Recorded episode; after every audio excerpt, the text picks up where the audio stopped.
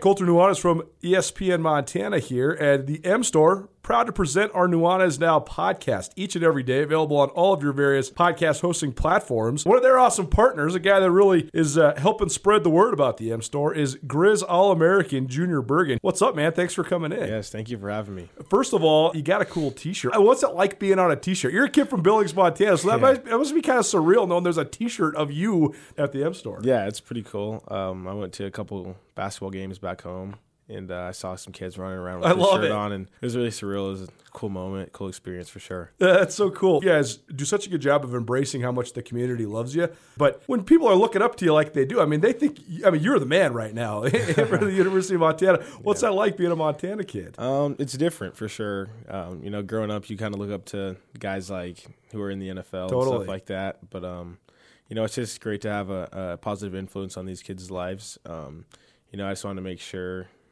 uh, I set the example and lead by example and give them someone to look up to. Go check out the M Store. They're located there at the corner of Higgins and Broadway here in the city of Missoula. And you can also visit anytime online, montanamstore.com. They have all the latest and greatest, a whole bunch of original Grizz gear. And of course, they have Junior Bergen t shirts. Junior Bergen, proud partner with the M Store, as well as us here at uh, ESPN Montana. Thanks for swinging by, man. Yes, sir. Thank you for having me.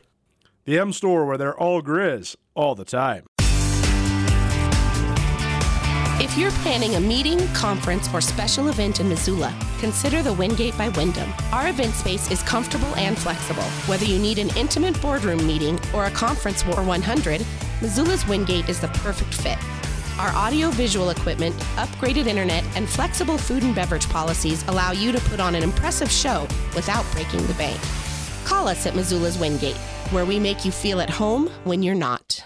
We go to the Range Brothers RV phone line. Now we welcome in a longtime coach at all kinds of levels, college to the NFL and back again, a two-time national champion and a guy who coached uh, under Sam Jankovich, was the AD at, at Miami. Dennis Erickson joining us. And uh, Coach Erickson, we really appreciate you coming on with us and talking about uh, the life and times of Sam Jankovich, who was a Montana original, a Butte guy who ends up at the University of Miami during one of the most uh, and memorable runs of any sport, any duration, any time.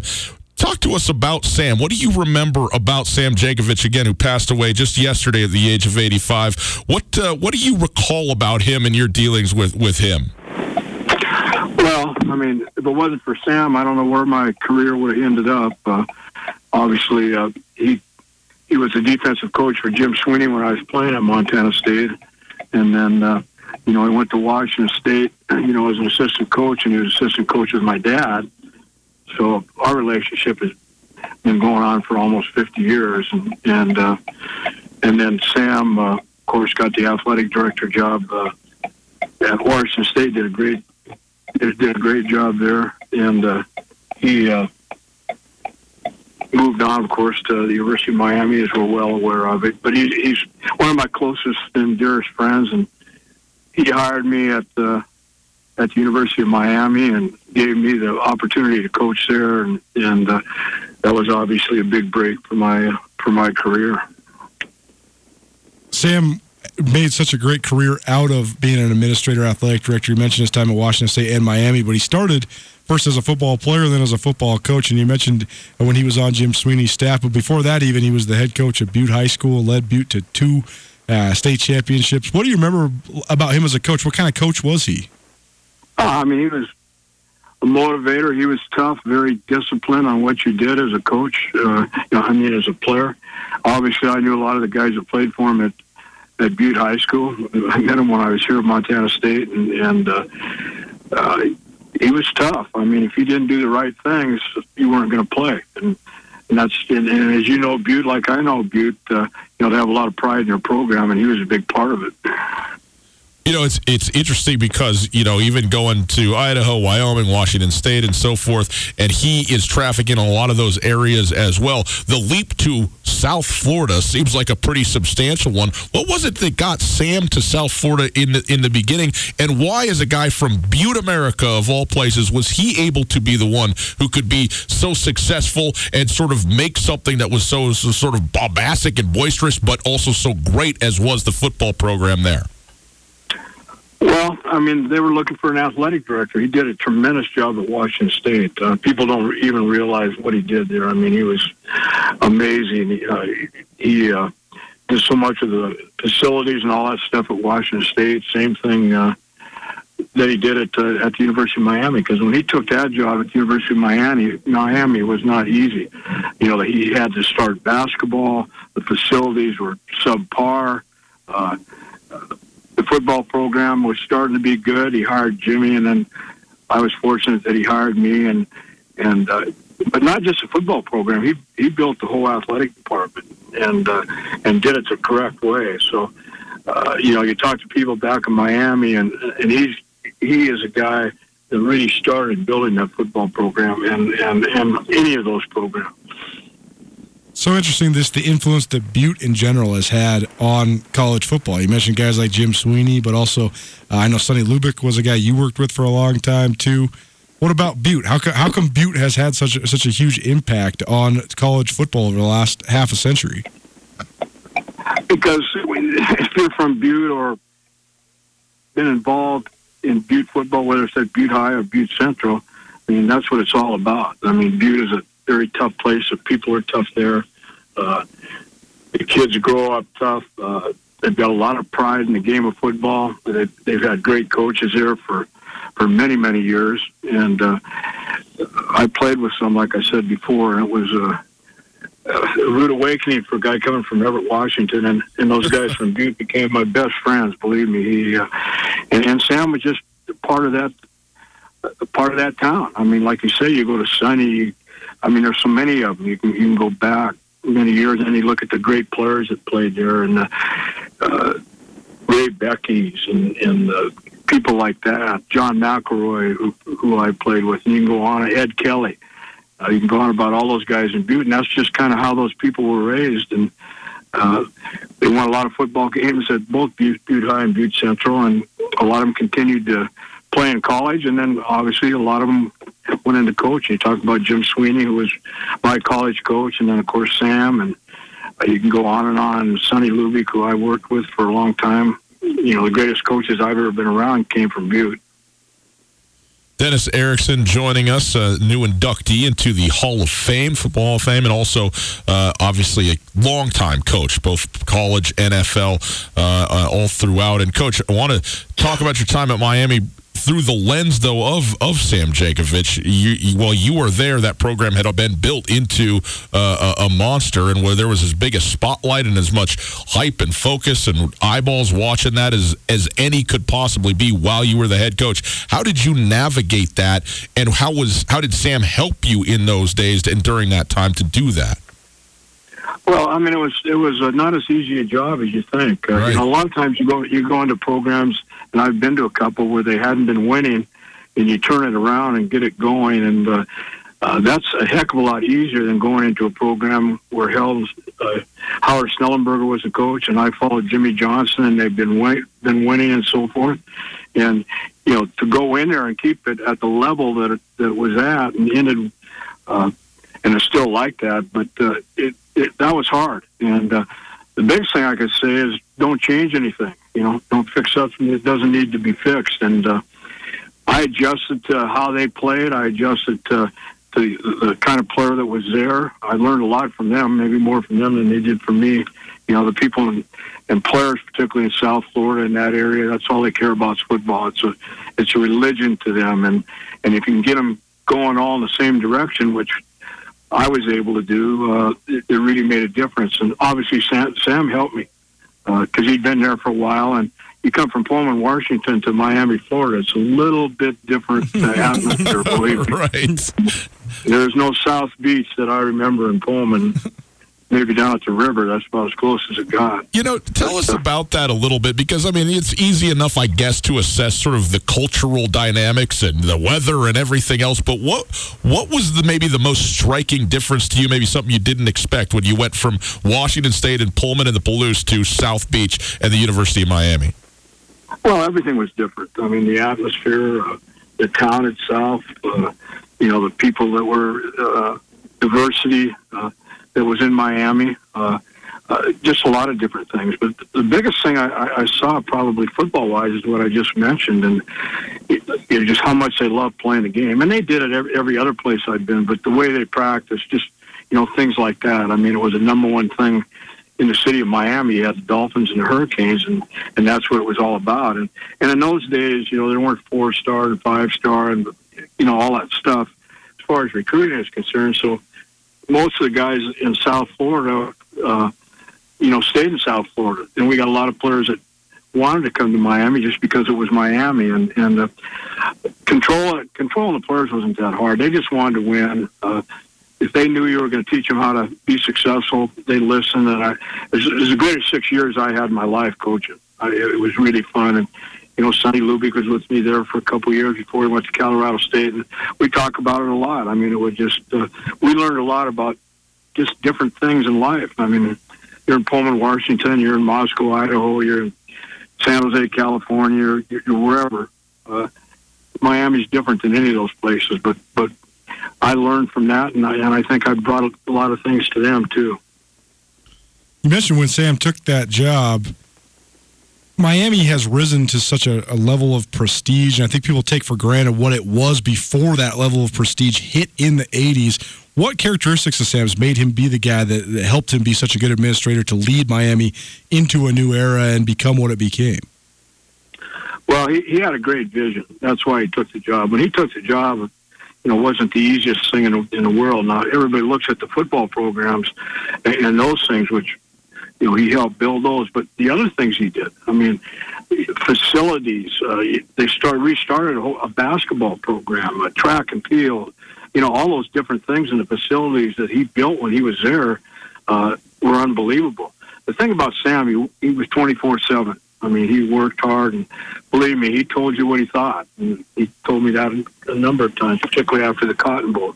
But uh, he uh, he uh, was a guy that had a vision, uh, wasn't going to take no for an answer, and and all of a sudden there was a lot of success in those programs, and it just kept building and building and building, and and when he left, uh, it took a part out of all of us. And uh, you know, he left, went to New England, you know, as a general manager, and uh, you know, we had a lot of different, a lot of different uh, athletic directors after that, and different presidents and so forth. To keep that thing going was was not easy because he built it with uh, such a high standard.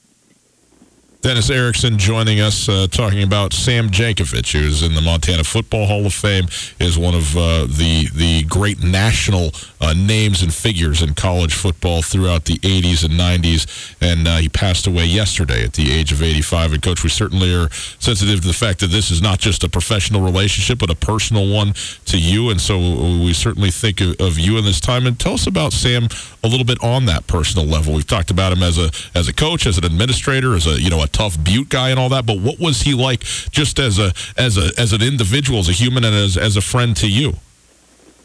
I mean, he was unbelievable. You know, how how he took care of coaches, uh, how he took care of players, and how he took care of the families probably jumps out at me more than anything. And I knew that all along, but Sam was always, you know, coach would come in. I mean, he, he'd help him get adjusted with the people in Miami.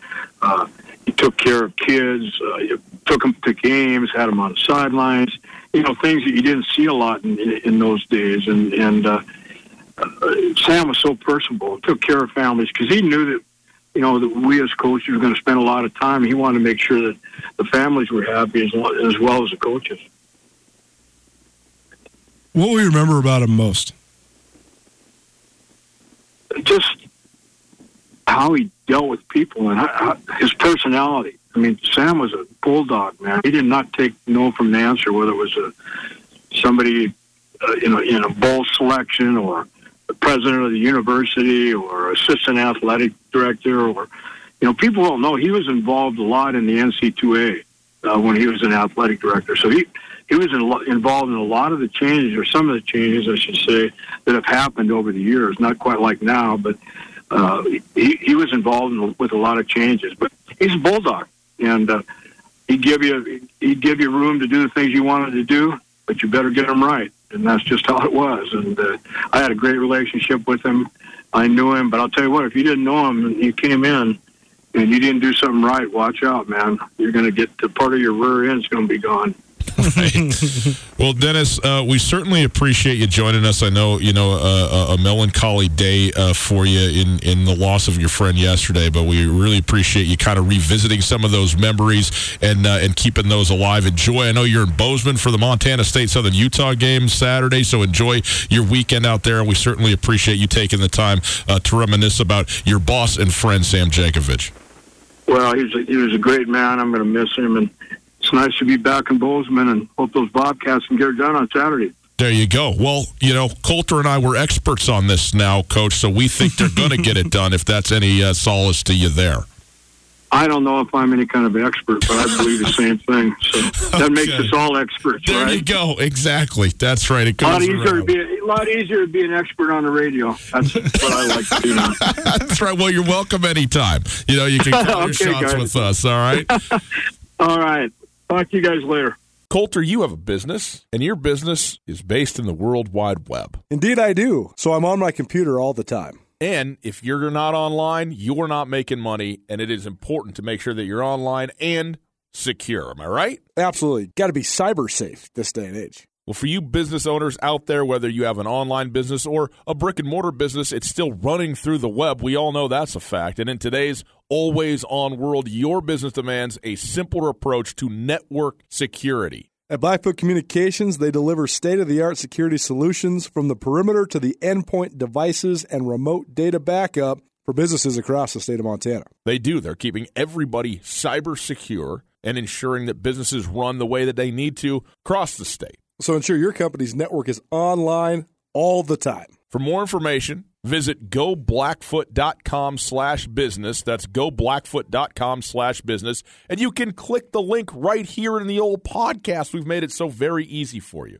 Go visit and find out how to keep your business or the business of people you know secure online with Blackfoot.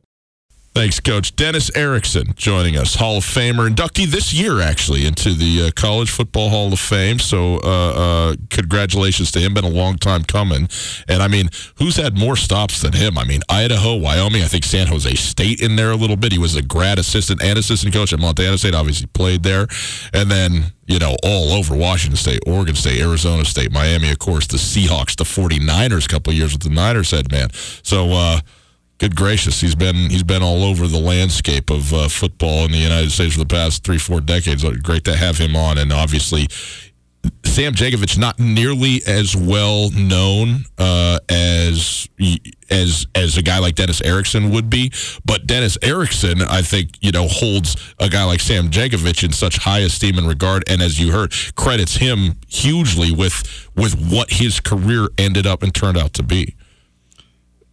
I mean, Dennis Erickson, you'd be hard pressed to find a guy who was a multiple time coach of the year in three different leagues right. in three different decades. It's not even possible. I, I don't. I mean, when you say hard pressed, I I I don't think I don't you could find there one. is such a thing other than him. Yeah, totally. Uh, but Sam Jankovich was the one who set the table, and we you know we talked about the coaching lineage that comes from Butte, and so much of that stems from Sam Jankovich and Jim Sweeney. Those are kind of the godfathers of the modern day tree.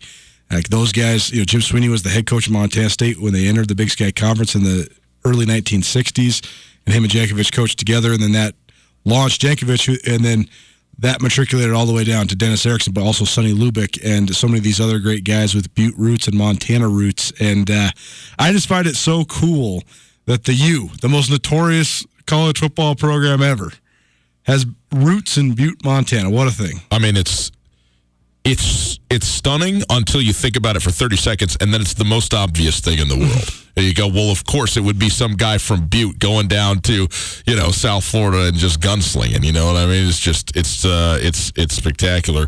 And we certainly appreciate Coach Erickson. Coach, I just want to ask you just one quick question, then we can move on. But you uh, spent some time with, with Sam Jankovich yourself personally, and you interviewed him for the Montana Football Hall of Fame a couple years ago that he was, you know, inducted into and that you sit on the board of. What was your impression and experience like with Sam Jankovich and, and this obviously on the back end looking back over uh, a, a career?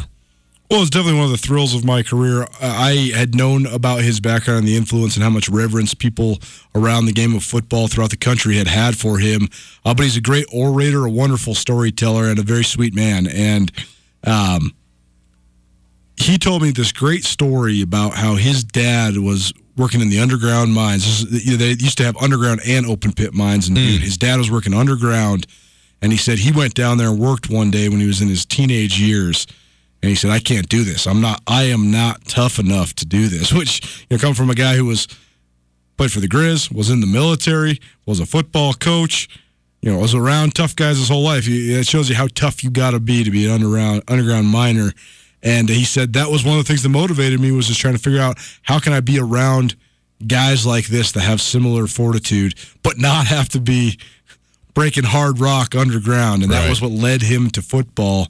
Um, but just hearing stories about what Butte was like back then, man. I mean, it's just it's one of the most fascinating places in the world because you have this place a mile high and a mile deep, as they say, you know, and the the diversity that existed there was unparalleled at the time in the West, especially you know in the late 19th century into the turn of the 20th century.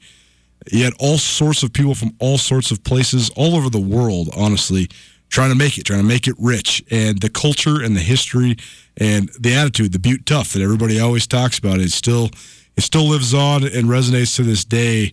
And Sam Jankovich encompassed that too. You know, he, he's the guy, like Dennis said, you know, he's the guy that you don't want to be on his bad side, but he's also makes you feel like he's your best friend when you're talking to him. Just a good old boy, and uh, it was great to to get to know him just for that brief moment in time. And uh, a life well lived, certainly. Uh, he will be a guy that impacted a ton of people in his life, and a guy that will certainly be missed if you're watching on SWX television or on uh, the YouTube channel, by the way, it is by no means lost on me that we've had one of our more somber segments about a, a, a life and a death of a, of a legend in Montana sports with one of the most high profile guests we've ever had.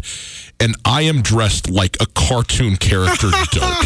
Okay, like Ralph from Wreck It Ralph on Halloween. Yes, I'm aware of the the not so subtle irony of all of this that has been taking place and what I look like at this moment. Forgive me. My four year old t- daughter told me that this is how it was going to be, and all you fathers know that you have no choice in the matter at that point. That is what it is.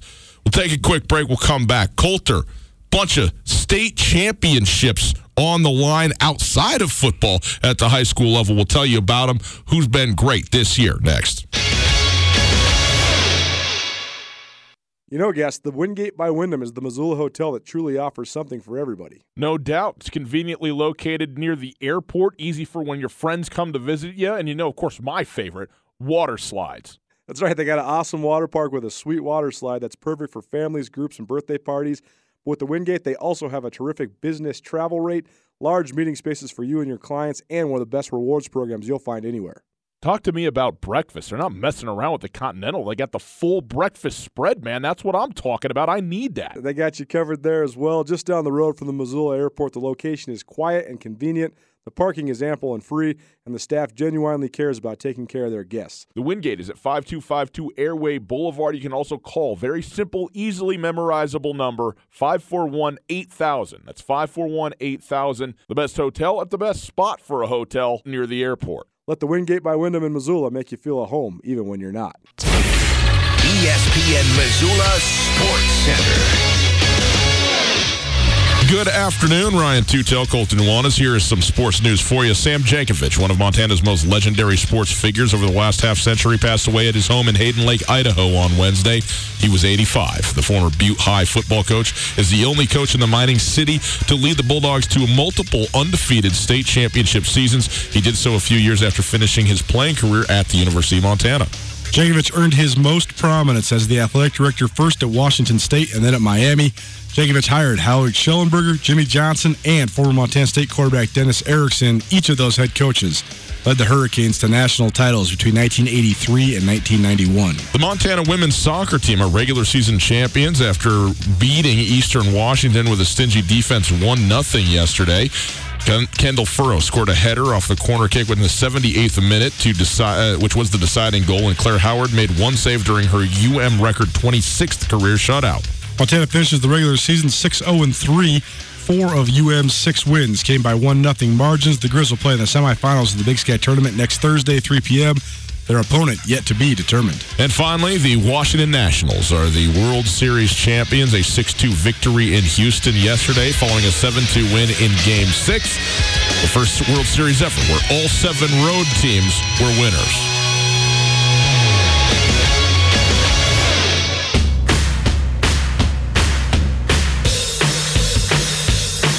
I mean, stunning. The Washington Nationals, what they did last night. We'll talk about that a little bit to round out the show. It is Tutel Nuanez, 1029 ESPN Radio. We are broadcasting live from the Kurtz Polaris studios. Kurtz Polaris at 2904 West Broadway in Missoula, Highway 83, and see you online at kurtzpolaris.com. If you missed anything in the show, including our conversation with uh, former head coach of every team in America, Dennis Erickson, uh, listen on the podcast. The podcast available uh, at, uh, all over, wherever you get your podcast. The Tutel and Nuanez podcast. You can search that thing out, get it, and uh, listen to it. It's brought to us by Wingate by Wyndham Hotel. Also, check out the new episode of the FCS Speculators. FCS Speculators, a betting podcast. It's out for you this week. Uh, you can enjoy that. If uh, you would like to listen live and you're out of market, maybe you are, uh, you know, outside of the area where you can watch us on SWX television. Maybe you're just in another country altogether. You go on the website 1029ESPN.com. You listen on the stream, and it's there next Opportunity Bank, your local bank, your opportunity. All right, Colter. Uh, here's the thing: we've spent a lot of time talking about football uh, at the high school level, Yep. and reasonably so. Playoffs begin Friday and bleed into Saturday as well. Uh, by the way, we love doing this around here. Now we've had Joe the last couple of years bring in handwritten the entire mileage chart for the for the travel of high school playoff football across the state of Montana, all classifications, and it's remarkable. I saw a tweet the other day. I'm sorry I don't recall who was from. Said, Tom Wiley. Oh, Tom Wiley. That's right. Exactly. It was Tom Wiley uh, from up there in Great Falls, and he said uh, uh, the total mileage for one way for the one way trips of all classes in football would get you from, ironically, that it would be Seattle to Miami and back and back to Miami again. 10,000 some miles. So it, uh, it's it's crazy. Uh, but anyway, we've been talking a lot of high school football, but there are other sports, specifically soccer and cross country, who have had their state championships that we want to touch on. This is our Farmers State Bank Prep Extra segment. Go ahead, Colter. Tell them about it. Well, in cross country, Bozeman High boys they won their 12th straight cross country title. It was actually a tie that, uh, in terms of the team scores with Missoula Hellgate, but then the uh, they ended up Bozeman ended up earning the tiebreaker, so 12 straight for the Hawks, which is amazing. And Bozeman High's girls had their streak of 12 straight, or excuse me, of 11 straight titles snapped last, Last year, year by. Missoula Hellgate and they bounce back and get it this year too. So Bozeman High's cross country team remains not only the elite program in the state, but also, I mean, a, a regionally elite. They'll, they will go on to the regional championships in Portland, and I mean, they will continue to churn out top level recruits. So really impressive on their part. Soccer is uh, c- coming up to its Hellgate won. Hellgate boys won a uh, playoff game yesterday in Missoula to advance to their sixth straight state title game. And I mean, the, Bozeman and Hellgate are going back and forth in a lot of these That's right. sports. Yep. Uh, Hellgate won three straight state titles and then lost last year to Bozeman, and now uh, looks like they're going to get a rematch with the Hawks in the Class AA state championship game as well. So uh, that is definitely big time. That'll be a, a cool matchup to to follow.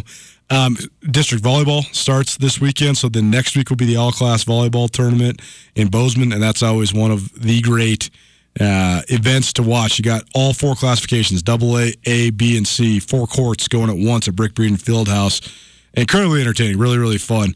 Um, in the girls' state double A soccer playoffs, um, it's going to be Billings West versus Billings Skyview. Skyview knocked out Bozeman in the in the semis with a two one victory, and uh, Skyview's gunning for their second straight state title. So there's a lot of little mini, or in the cross country case, big dynasties that No are doubt. dominating uh, in high school sports. And then the last little piece of high school news worth noting: Asher Croy, who was a standout at Huntley Project, he was the son of Guy Croy Guy Croy, Guy, Guy Croy played for the Grizz in the 90s, and he was the head coach of Huntley Project for uh, many years, and then he resigned abruptly this summer. That's a whole different story. Uh, but then Asher decided to play his senior year at Bozeman. So he's the running back for Bozeman High. He's got the Hawks as the number one seed in the Class AA playoffs out of the East. And he committed to the Grizz last night. So, uh, not necessarily stealing a Bozeman kid per se for Montana State. He's a, a Huntley Project kid, but Huntley has gifted uh, Montana State with several good players in recent years. Taylor Deese was a great player for uh, the Rob Ash Bobcats, and Lane Sumner is a rising star as a running back. Uh, Coney Dole, who had a great story, you know, playing on his cheetah blade, a prosthetic leg for a couple years after suffering a horrific injury.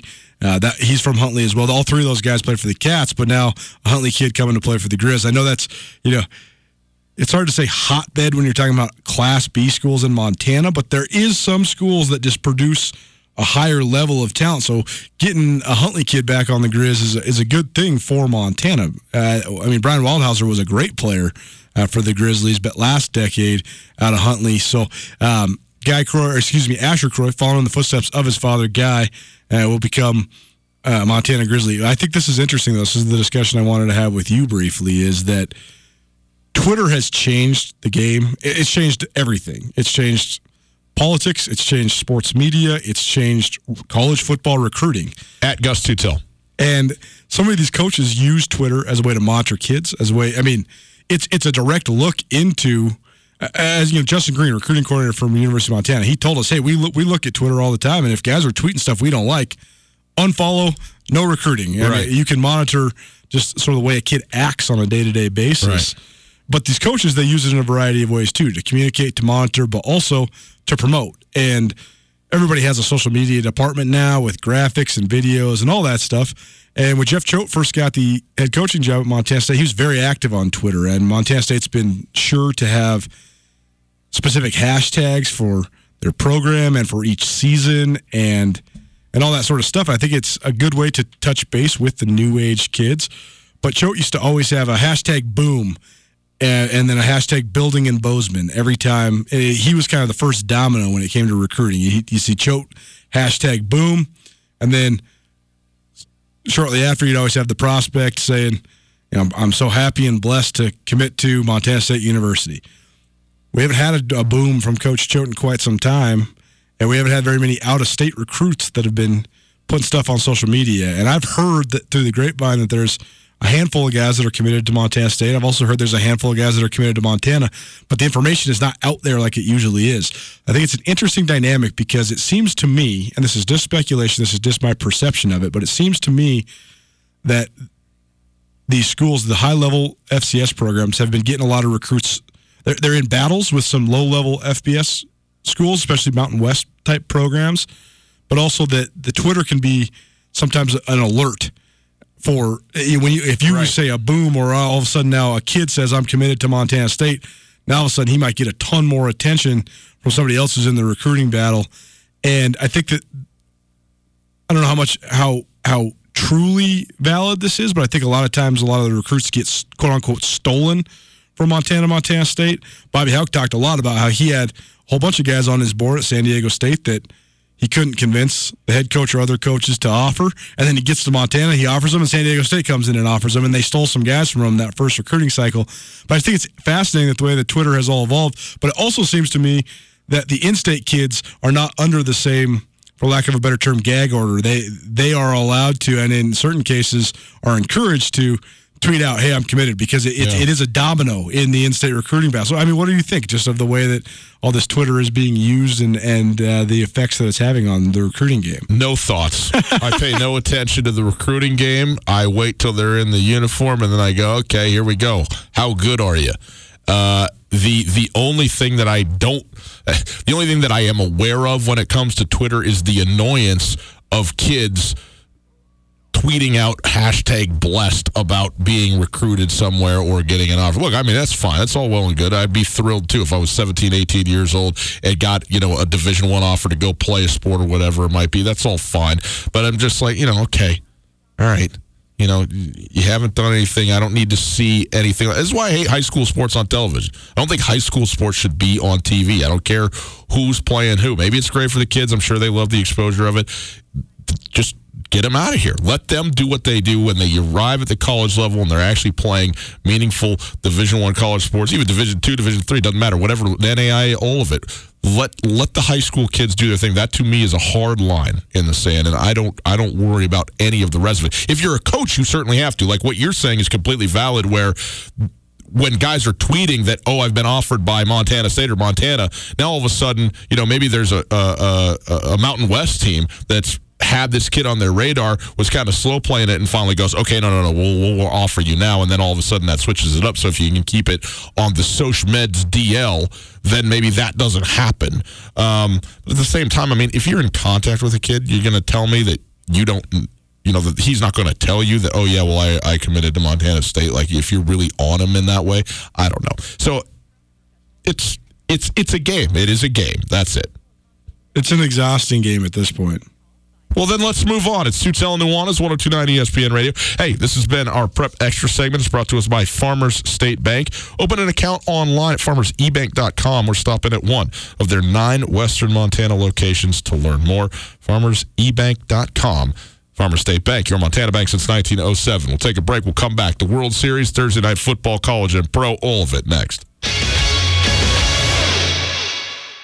Colter, you have a business, and your business is based in the World Wide Web. Indeed, I do. So I'm on my computer all the time. And if you're not online, you're not making money, and it is important to make sure that you're online and secure. Am I right? Absolutely. Got to be cyber safe this day and age. Well, for you business owners out there, whether you have an online business or a brick and mortar business, it's still running through the web. We all know that's a fact. And in today's always on world, your business demands a simpler approach to network security. At Blackfoot Communications, they deliver state of the art security solutions from the perimeter to the endpoint devices and remote data backup for businesses across the state of Montana. They do. They're keeping everybody cyber secure and ensuring that businesses run the way that they need to across the state. So ensure your company's network is online all the time. For more information, visit goblackfoot.com slash business. That's goblackfoot.com slash business. And you can click the link right here in the old podcast. We've made it so very easy for you. Go visit and find out how to keep your business or the business of people you know secure online with Blackfoot. Colter, we got to talk about the World Series uh, last night, Game 7 the Nationals win their first ever franchise, uh, you know, World Series, six to two in Game Seven.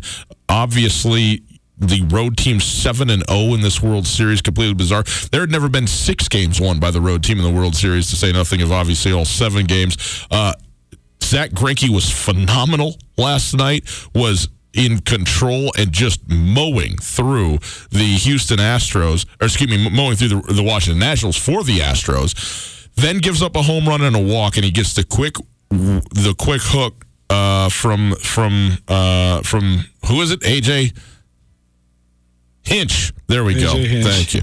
I mean, you, you lose the World Series already, so out of sight, out of mind. But AJ Hinch, and I don't like. I think a lot of people, and I think rightfully so, are not criticizing him for that decision in that moment. As good as Greinke had been, uh, seven innings and into the seventh inning, but to not play Gerrit Cole in that spot and he never did get into the baseball game and end up giving up another home run and another run in that inning and you're down all of a sudden. You go from being up you know 2 nothing and then 2-1 to being down 3-2 and that was the momentum swing and then Washington tacks on a couple more late uh, a, a, a bit of a surprise. But also to me Max Scherzer who could not dress himself 3 days ago and was forced to not play in a home game five scenario of the World Series, comes out there, labored through the game, did not look like himself, gave up two runs early, but got into a whole bunch of trouble in inning after inning after inning and got out of all of it, save for those two runs. And I thought, even though Houston was up 2 nothing through the first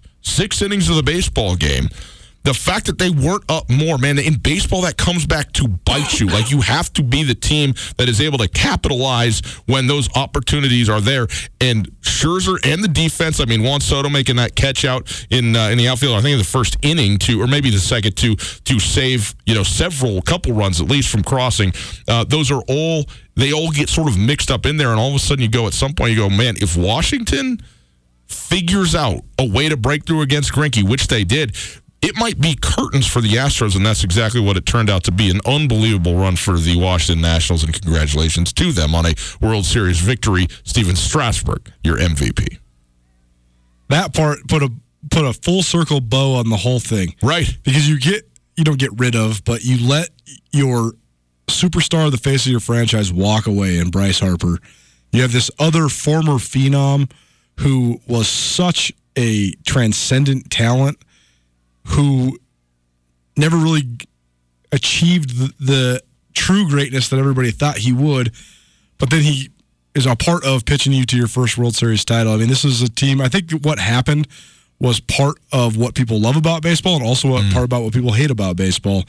This is a team that was 19 and 31 at one point this year. This is a team that was by no means a shoe in for the playoffs, let alone uh, a dominant team in the the scope of Major League Baseball. Totally. And they got hot and they stayed hot and they rode it all the way to the World Series title. And I think it's what people love, but also what people hate because there was a lot of historically good teams. I mean, the Yankees hit the second most home runs ever and won 105 plus games. Houston won 107 games and they didn't win it. And so it's a huge testament to the Astros, no doubt.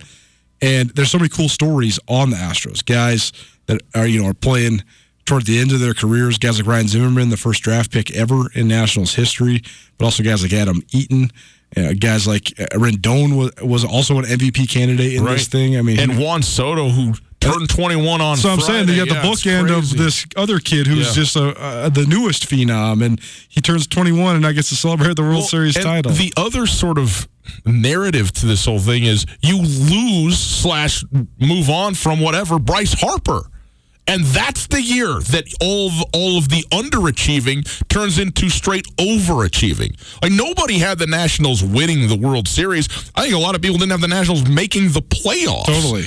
And then oh, it goes to show you, you know, again, this isn't I, I don't know that anybody can or should read this as some indictment on Bryce Harper, but it in baseball, you know, you okay, like who are the best players in baseball? It's, it's been Bryce Harper and it's been Mike Trout. What have the Angels ever done?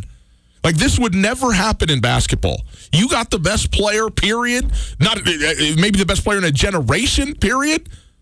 You, you don't have nothing to show for it as an organization. In baseball, it's it's it's an individual game played by a team, and it takes everybody to pull through in the right ways, and that's why every team that wins a World Series is so much more. I won't, I don't want to say luck, but things have to go so much more right for any team than just having quote the best talent or whatever.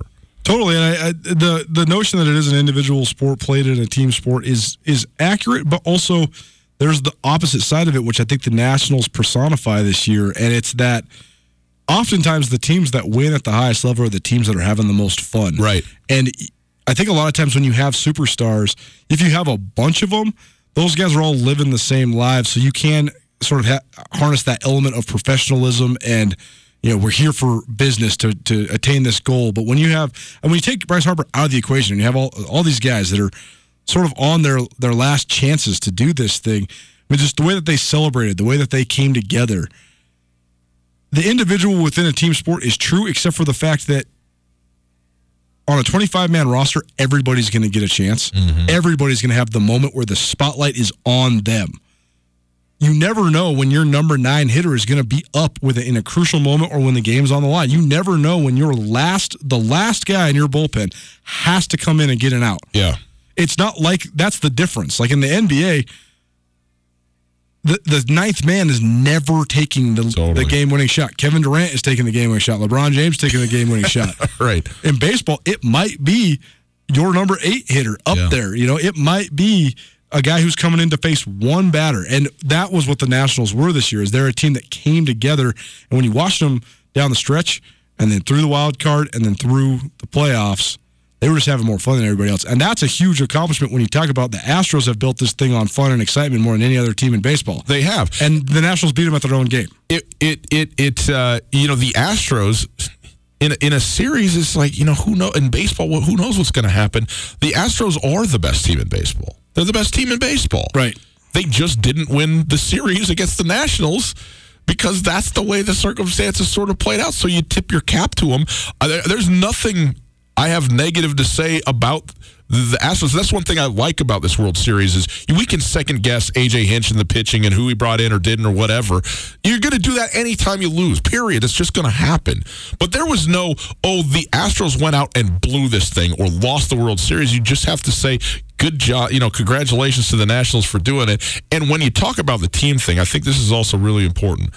Is that it seems like everybody on the the, the Nationals has a role that they fulfill not just as a player but as a as a piece to a team to a 25 person unit that they're all comfortable with. I mean, Max Scherzer is the veteran bulldog. Strasburg is the still veteran, but not as old as as Max Scherzer, but you know, crazy talented pitcher. And then you have all the guys from the oldest player on the team in Ryan Zimmerman to the youngest guy in Juan Soto, and they can all sort of be grafted into this thing together, and they all know who they are and what they mean to each other within that. And it isn't, oh, these six superstars who are, you know elevated up and above everybody else, and then kind of the rest of the guys trying to, you know, carry the the smaller bits around or whatever. So I, you know, I don't know. You sort of talk about this in retrospect. It's easy to do, but I do think that's a part of it, and it clearly showed. And and uh, and then when it comes down to a game seven.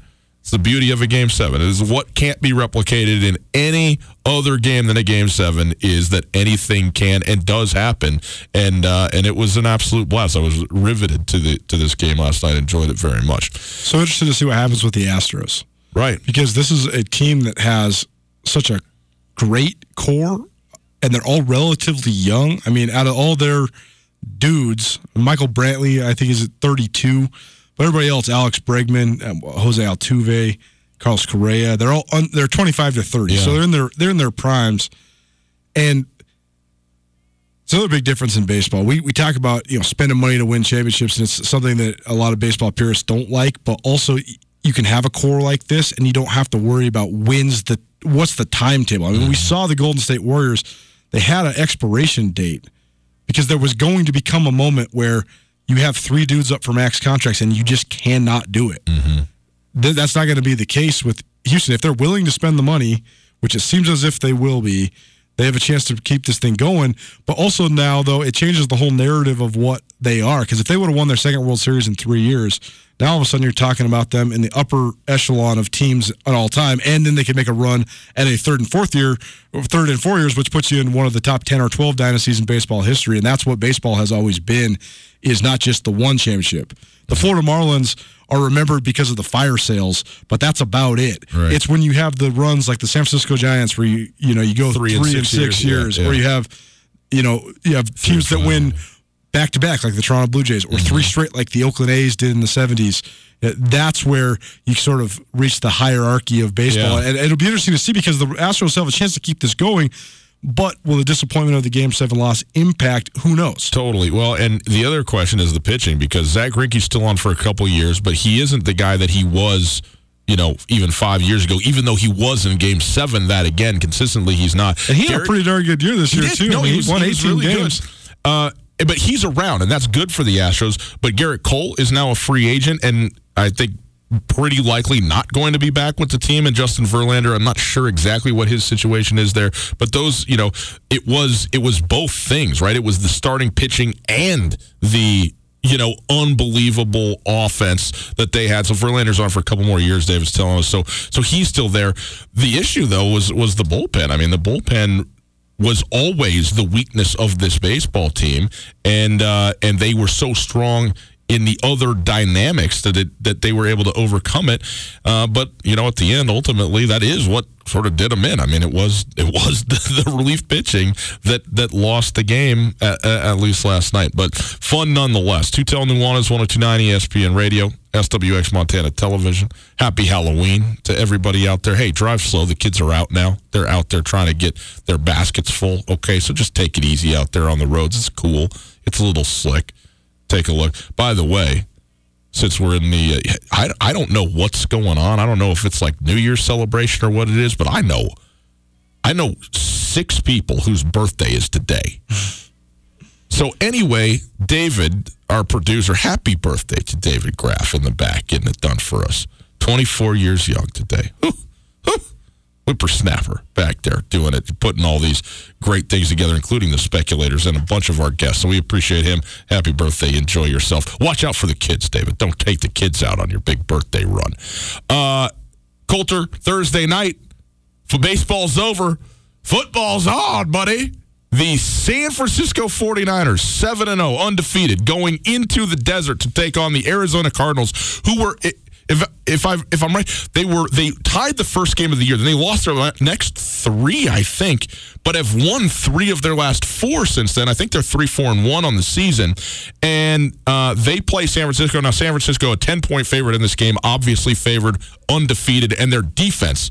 I don't, I don't, I certainly did not realize how good the San Francisco defense was going to be. I mean, I know you get Nick Bosa and you feel good about it, but they have been lights out defensively.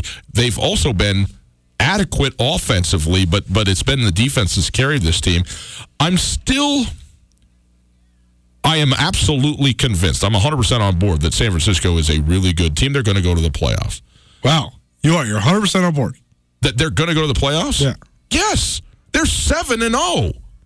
I mean, they banked a bunch of wins for sure. Okay. Okay. No, you're but, right. You're right. They're likely going to go to the playoffs. I'm not convinced yet that this is – that this is a Super Bowl contending team. Mm-mm. Okay, and they have it's and it's really all about the schedule. As good as they've looked, and they have looked great, they you know they have had not the most difficult schedule in the history of mankind when it comes they have to one of the easiest yeah, schedules. That is that is what I'm saying. I mean, their best win is probably against the Panthers, and the Panthers are down. Panthers and Rams. Those are Who, by the wins. way, they destroyed. Oh, destroyed. I mean, 51 13. Yeah. embarrassed Carolina. So I'm I'm into it with the Niners. They are a very good football team. I expect them to win tonight. It would not shock me though if that didn't. I mean, Car- the Cardinals are playing better. That's all I'm saying. The Cardinals are playing better than they were at the beginning of this year, and I think this is a more interesting game than what you might think initially if you're talking about closes. I, I think San Francisco is going to be 8 0 coming out of this thing. I still don't think we're going to know a ton about San Francisco until they play the, the Seahawks twice and a couple other games they have coming up against some of the better teams in the NFL. And then we will see really like where this team is at. But Kyle Shanahan, how can you say anything but love him right now? I mean, he's, he's got that thing rolling, and that defense is just pounding people. It's, it's a fun team to watch. Niners are 10 point favorites tonight. I would never touch that. I would take No. the Cardinals to cover that all day for multiple reasons. First of all, I think that there's just a chance to have a letdown after scoring 51 points at home against a Thursday nights are weird nights. Uh, yeah, I mean, you score 51 at home against a vulnerable Carolina team. You got to go to Arizona, which is always a weird place to go to, weird place to play. And you're playing for a defense that only, or you're playing an offense, excuse me, you're preparing as a defense to play a pretty unorthodox offense that only has less than 10 games of film out there on it. And you know, you never know what sort of wrinkle the Cardinals are going to throw out Right. there. And it's Thursday night, Thursday night games, so those are always weird too. So I would never touch the Niners. I agree. I think they'll move to 8 0 tonight, but I, I would take the Cardinals to cover that spread all day. College football tonight, West Virginia at Baylor, a Big 12 matchup. Baylor, the number 12 team in the nation. Who saw that coming? Boys and girls, we got that for you right now on ESPN Radio down there in Waco, Texas. So enjoy the game. And uh, as you go around trick or treating, have some fun tonight. Stay safe. Enjoy and take care of each other out there. It's Sutel and the Nuanez, ESPN Radio, SWX Montana Television. I am Wreck It Ralph. I'll see you in the street.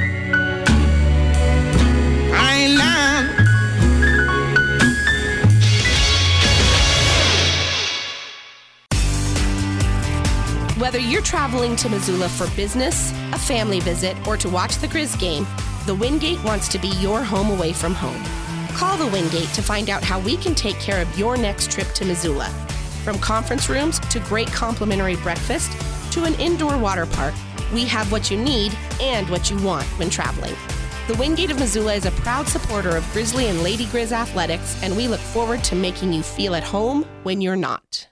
It's finally starting to feel like winter around here, and if you need some nice winter gear, how about the fine folks at Sitka? They make awesome winter clothes, and they sell custom Bobcat Sitka gear at the MSU bookstore. You can shop online anytime at msubookstore.org, or of course, you can check out the MSU bookstore live and in person there on the Montana State campus. They also have some graduation regalia back in order there at the MSU bookstore. They have an awesome American Indian Council selection as well. Visit on campus anytime you need blue and gold, or visit online anytime, anywhere. MSUBookstore.org. MSU Bookstore, your best place for blue and gold on game day or any other day, located there on the Montana State campus.